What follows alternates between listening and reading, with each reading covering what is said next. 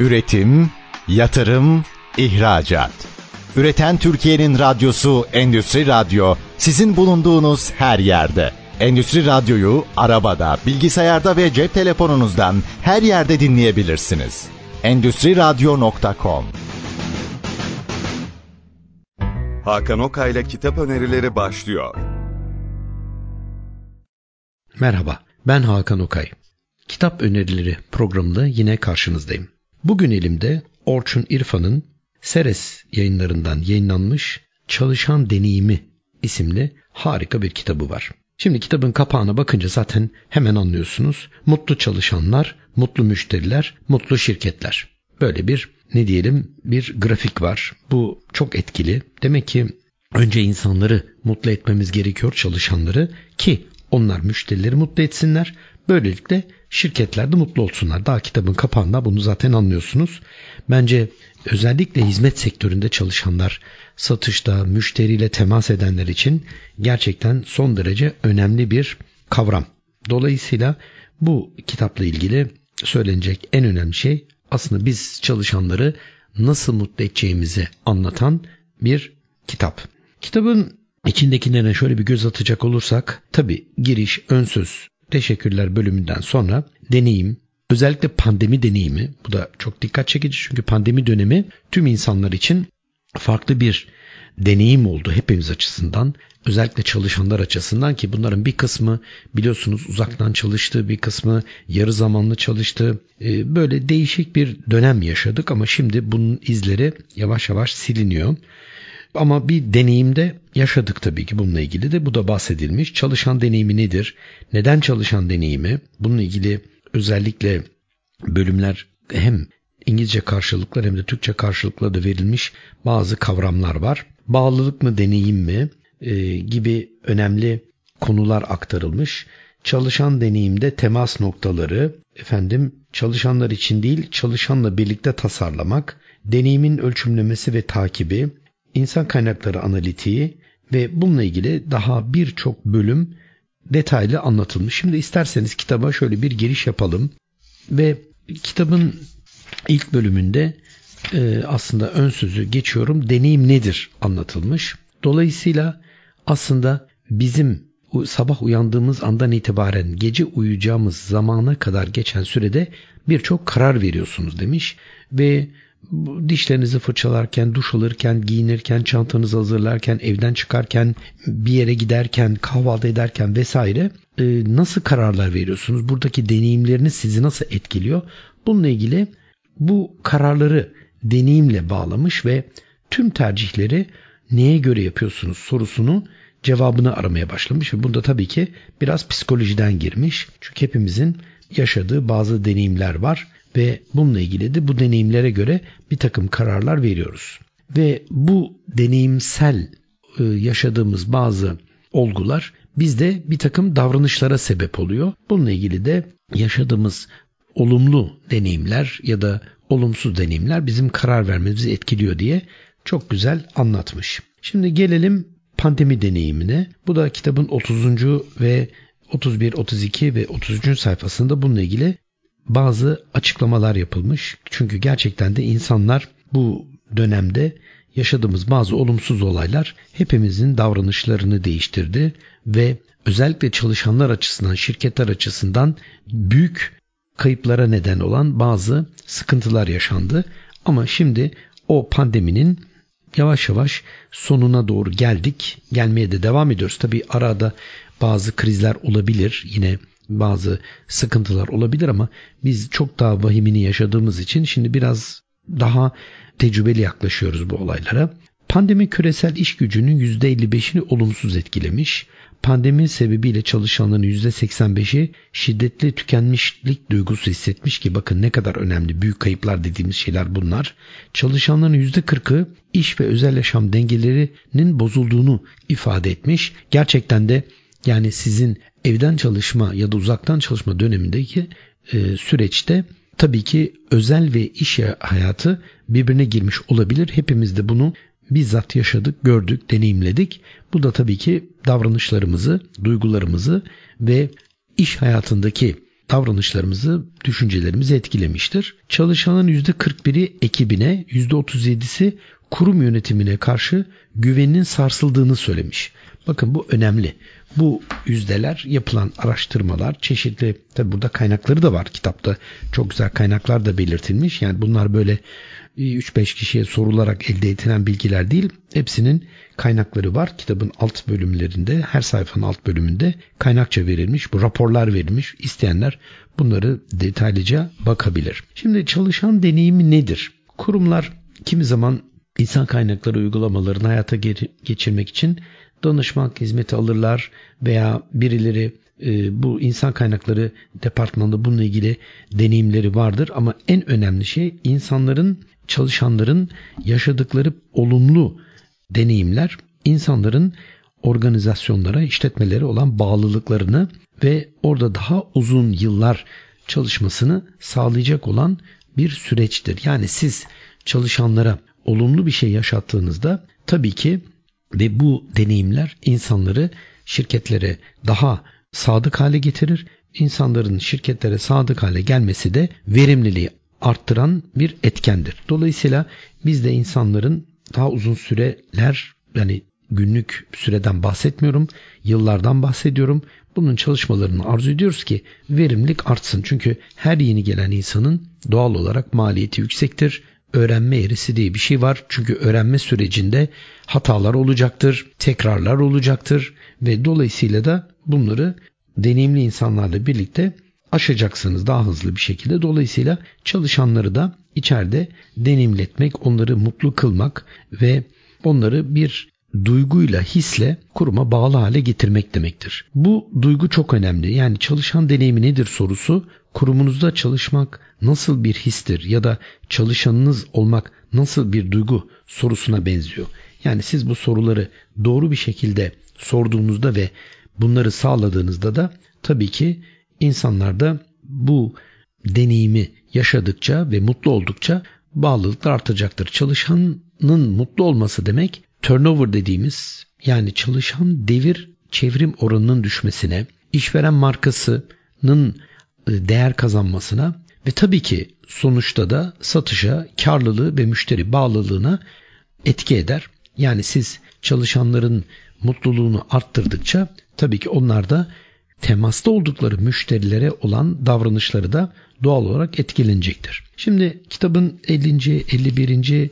E, sayfalarından itibaren çalışanların içerideki pozisyonlarının devam etmesi, turnover dediğimiz çevrim oranının düşmesi sonucunda elde edilecek olan maliyet ya da karlılığı çok güzel anlatmış ve burada bazı örnekler vermiş. Ben artık bunların hepsine teker teker girmek istemiyorum ama işveren markası olmak nedir? Bununla ilgili nasıl bir kazanç elde edilir? Satış, karlılık, müşteri üçgeni nasıl sağlanır? Özellikle müşteri deneyimi. E şimdi siz çalışanları mutlu edeceksiniz ki onlar da müşterilerini mutlu etsinler. Dolayısıyla bununla ilgili çok güzel hem rakamsal olarak matematik olarak verilmiş bazı örnekler var. Sevgili yazarımız Orçun İrfan bunları çok güzel ifade etmiş, anlatmış ki tabii bu konuları dikkate aldığınızda özellikle yöneticilerin bu kitabı mutlaka elde etmeleri ve bu konuların üzerinde biraz kafa yormaları gerekiyor diye düşünüyorum. Bu arada Orçun İrfan Hacettepe Üniversitesi İngiliz Dili Edebiyatı mezunu ama Bahçeşehir Üniversitesi'nde İK yönetimi tezli yüksek lisans programından yüksek lisans derecesi almış ve onur derecesiyle mezun olmuş ve bugün e, burada ismini saymakta aslında bir mahsur da yok ama yine de çok ünlü markalar Türkiye'nin en ünlü markalarında önemli hizmetlerde bulunmuş 20 yıl bir kurumsal deneyime sahip bir arkadaşımız. Dolayısıyla bu kitabı da tamamen aslında deneyimsel ve bilimsel yöntemlerle birlikte ele almış sevgili yazarımız. Gelelim kitabın ilerleyen bölümlerinde özellikle insan kaynakları tarafından yapılması gereken bazı adımları ki buna işte görev tanımı, özellikle etki alanı, e, bakış açısı ve bununla ilgili örnekler verilmiş ve en önemli soruya 78. sayfada cevap aramış sevgili yazarımız. Bağlılık mı, deneyim mi? Şimdi çalışan bağlılığı tabii ki insanlar çeşitli nedenlerden dolayı kurumlara bağlı kalabilirler. Çünkü sonuçta bunun tabii ki ekonomik bir tarafı var. Ama diğer taraftan da aslında deneyim sağlandığı zaman insanlar mutlu olduklarında tabii ki başarı oranlarının arttığını sevgili yazarımız çok güzel ifade etmiş. Çünkü çalışanları da 3 kategori ayırmış. Bağlı çalışanlar, kopuk çalışanlar, tamamen kopuk çalışanlar. Yani fiziken orada ama zihnen orada olmayan çalışanlardan bahsediyor.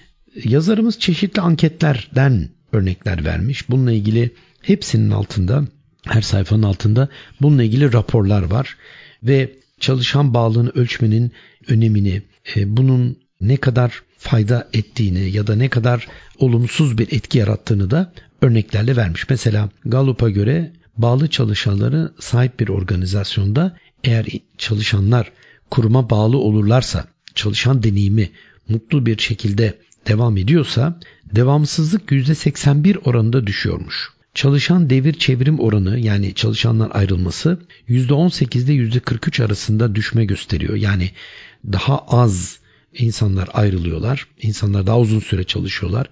Bakın bu çok önemli. İş kazası oranı %64 oranında azalıyormuş ki iş kazası çok önemlidir. İnsanlar mutlu olduklarında, huzurlu çalıştıklarında, iş yerini, yöneticilerini sevdiklerinde, onlara bağlı olduklarında tabii ki dikkat de artıyor. İş kazası sebebi olacak olan olumsuz duygular azaldığı için iş kazası da azalıyor. Kalite kusurları %41 oranında azalıyor. Çünkü insanlar tabii ki işlerini sevmedikleri zaman işlerine de özen de göstermiyorlar. Müşteri sadakati %10 oranında artıyor. Satışlar %18 oranında artıyor. Karlılık %23 oranında artıyor. Bunlara dikkatinizi çekiyorum. Dolayısıyla bununla ilgili de tabii ki dediğim gibi raporlar e, kitabın o ilgili sayfasının altında referans olarak verilmiş. Şimdi çalışan deneyimini oluşturan unsurlar nelerdir? Peki anladık çalışmanın çalışan deneyimini arttıracağız. Peki nasıl arttıracağız? Bununla ilgili neler yapmak gerekiyor? Bununla ilgili de sevgili yazarımız 5A modeli diye bir model atmış ortaya. Önce bir kere birincisi amaç. Neden nasıl? İkincisi anlam. Bulmak, katmak. Üçüncüsü alan yani fiziksel ya da dijital olarak.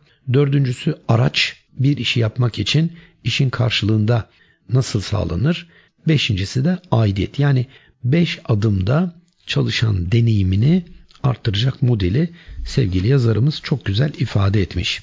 Bunun dışında birçok kitapta da söz edilen altın çemberden ki bunun Simon Sinek'tir e, mucidi bunu anlatmış. İşte insanlara ne yapılacağını, nasıl yapılacağını ama en önemlisi neden yapılacağı konusunda açıklama yapılması, bu insanları ikna etmek, çalışanları daha mutlu etmek, e, inandırmak, birlikte hareket etmek açısından son derece önemli.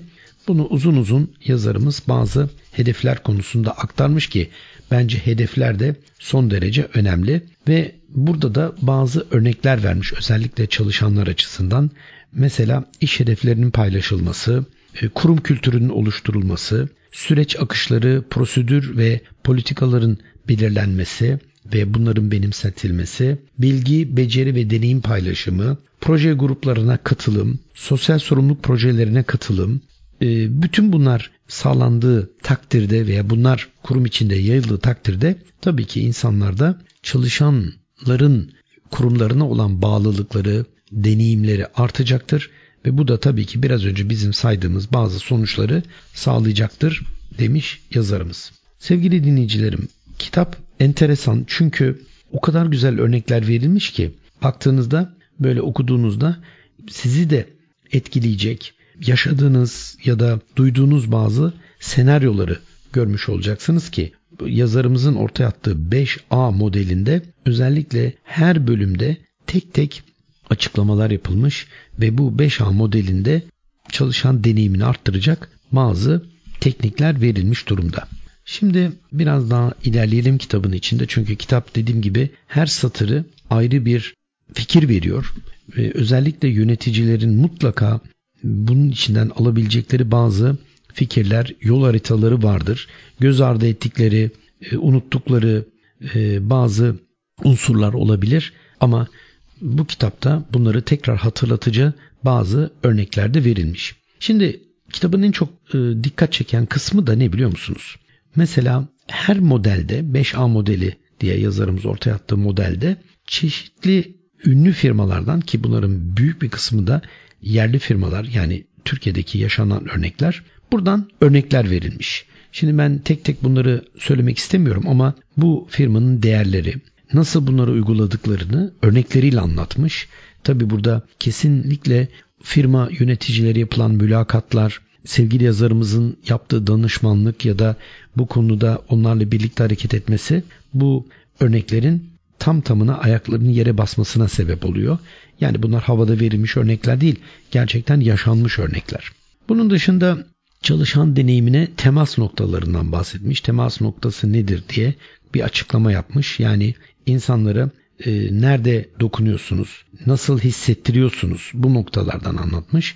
Bunlardan ofisten başlayan sizin temas ettiğiniz yere kadar. Yani mesela bir örnek Birkaç örnek verelim burada. Ofis çalışanlarının sabah işe gelmeden önce şirketinizin verdiği üzerinde logonuzun bulunan gömlekleri, tişörtleri giyeceklerse şayet bu bir temastır. Yöneticileriniz veya satış ekibiniz büyük bir ihtimalle kendilerine tahsis ettiğiniz şirket araçlarına ya da diğer çalışanlarınız da şirketin ayarladığı servisleri binip görev yerlerine doğru yola çıkacaklarsa bu bir temastır. Yani işte buna örnekler vermiş çeşitli örnekler var. Çok örnek var burada. Ama siz bütün çalışanlara belli bir yerde temas ediyorsunuz. Şimdi bu temas noktalarındaki olumsuz deneyimler örnek veriyorum işte ayakkabı vuruyorsa, gömlek terletiyorsa, işte servis iyi değilse, sıkışıksa, efendim bakımsızsa araçlar, soyunma odaları basık, havasız, sıkışık, eski yüzlüyse, çalışma alanlarında klima ses yapıyor, ayarsız olduğu için çok soğutuyor ya da aşırı ısıtıyorsa, tavandan aşağı sürekli su damlatıyorsa bunlar olumsuz deneyimdir. Buna birçok daha örnekler verilmiş. Yani siz çalışanlara temas ettiğiniz noktalardaki kaliteyi arttırmanız bir kere her şeyden önce çalışanın mutluluğunu sağlayacaktır. Öyle değil mi? Yani siz hem çalışanlara bir takım olanaklar sağlıyorsunuz. Servis gibi, yemek gibi, soyunma odaları gibi, giyinme odaları gibi bir takım alanlar veriyorsunuz ama bu alanlarda olumsuz deneyimler yaşıyorlarsa o çalışan nasıl mutlu olacak ve eğer müşteriyle birebir temas ediyorsa bu temasta nasıl bir huzur bulacak ki bunu yansıtacak. Dolayısıyla siz çalışanın bu temas ettiğiniz noktalardaki kaliteyi arttırdığınızda o da tabii hiç bir daha bunları düşünmeden müşteriye odaklanacak. Yaşadığı olumsuz bir deneyim olmadığı için de olumlu bir şekilde müşteriye temas edecektir demiş. Ve birçok temas noktalarına örnekler vermiş. Bence bu o kadar önemli ki değerli e, dinleyicilerim ben birçok şirketi ziyaret ediyorum çeşitli nedenlerden dolayı gerek eğitim gerek danışmanlık ya da bazı toplantılar için. Orada bazı eksiklikleri bir kere bile gitsem gözlemliyorum ve düşünüyorum. Diyorum ki burada çalışan insanlar bunları her gün görüyor. Belki diyeceksiniz ki ya bunları kanıksamış olabilirler. E, zaten bizde böyledir diyebilirler. Bence hiç öyle olmamalı. Bence burada da çalışanları mutlu edecek küçük farklılıklar, kalitenin arttırılması onları etkili kılacaktır ve bunlar da çalışanları daha huzur hale getirecektir. Dolayısıyla kitabın 172. ve 173. sayfalarında bu sefer e, nasıl bir e, bu temas noktaları nasıl iyileştirirseniz bu kazanım noktaları ya da eziyet noktaları diye çok güzel bunları örneklendirmiş. Şimdi çalışanlar için değil çalışanla birlikte tasarlamak. Bakın bu önemli bir bölüm çünkü burada yöneticilerin çalışanlara yönelik yaptığı bir takım değişimler, gelişimler, kalite arttırması doğru, güzel. Ama bu sefer neden çalışanların da fikri alınmıyor, birlikte hareket edilmiyor, bununla ilgili e, bazı kararlar birlikte verilmiyor diye e, bir takım örnekler verilmiş. Ve bunlar eğer gerçekten doğru bir şekilde yanıtlanırsa ve bunların cevapları birlikte aranırsa tabii ki kalite seviyesi yükselecektir. Bu da çalışan deneyimini arttıracaktır. Kitabın 183. sayfasında çalışan deneyiminde çalışanın sesi diye bir bölüm var. Ben buna bayıldım öyle söyleyeyim o kadar güzel ki. Yani çalışanın geri bildirim vermesi, bu duygu ve düşüncelerini aktarması, onlara çeşitli toplantılarda hem kantitatif yani niceliksel ya da kalitatif, kalite niteliksel olarak da bunun ölçülmesi. Bunlar o kadar önemli. Bununla ilgili bunları değerlendirilmesi, anket yapılması, örnekler verilmesi.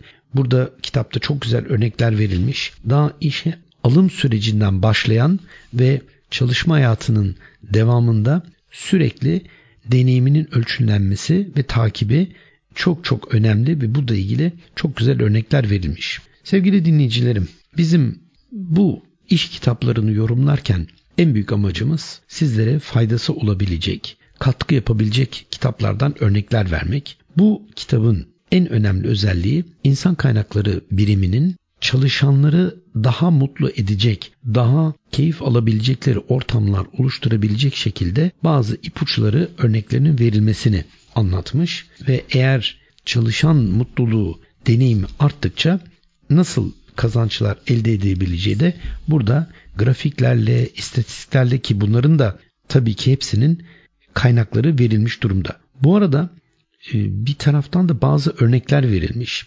Mesela çeşitli diyaloglar, tabii isimler burada örnek isimler ama işte insanların yaşadıkları olumsuz deneyimleri örneklerle anlatmış ve bu sefer insanların mutluluğunu arttıracak, huzurlu kılacak nasıl bir diyalog kurulacağı da örneklerle verilmiş. Gelelim bir çalışanın kurumunuzdaki yolculuğu, çalışan yaşam döngüsü. Her işte olduğu gibi nasıl bir müşteri elde edilip müşteri kaybedilme noktasına kadar bir müşteri yaşam döngüsü varsa e doğal olarak da bir çalışan yaşam döngüsü var. Aslında biz bildiğiniz gibi bunlara iç müşteriler diyoruz. Dolayısıyla e, bu çalışan yaşam döngüsünü de kitabın 209. sayfasında bir grafikle anlatmış sevgili yazarımız. Demiş ki çekim yani siz diğer toplulukta markanızla ilgili öyle güzel pozitif bir algı vermelisiniz ki insanlar başvursunlar, gelsinler. Tabi burada bir parantez açalım. Bu dönem zor bir dönem çünkü çalışan bulmakta zorluk çekiyoruz. İnsanlar iş bulmakta zorluk çekiyorlar. Yani bir zorluk var ama herkes de her yere başvurmak istemiyor. Dolayısıyla aslında bir markanızın da bilinir olması çalışanını çekmek için yeterli değil.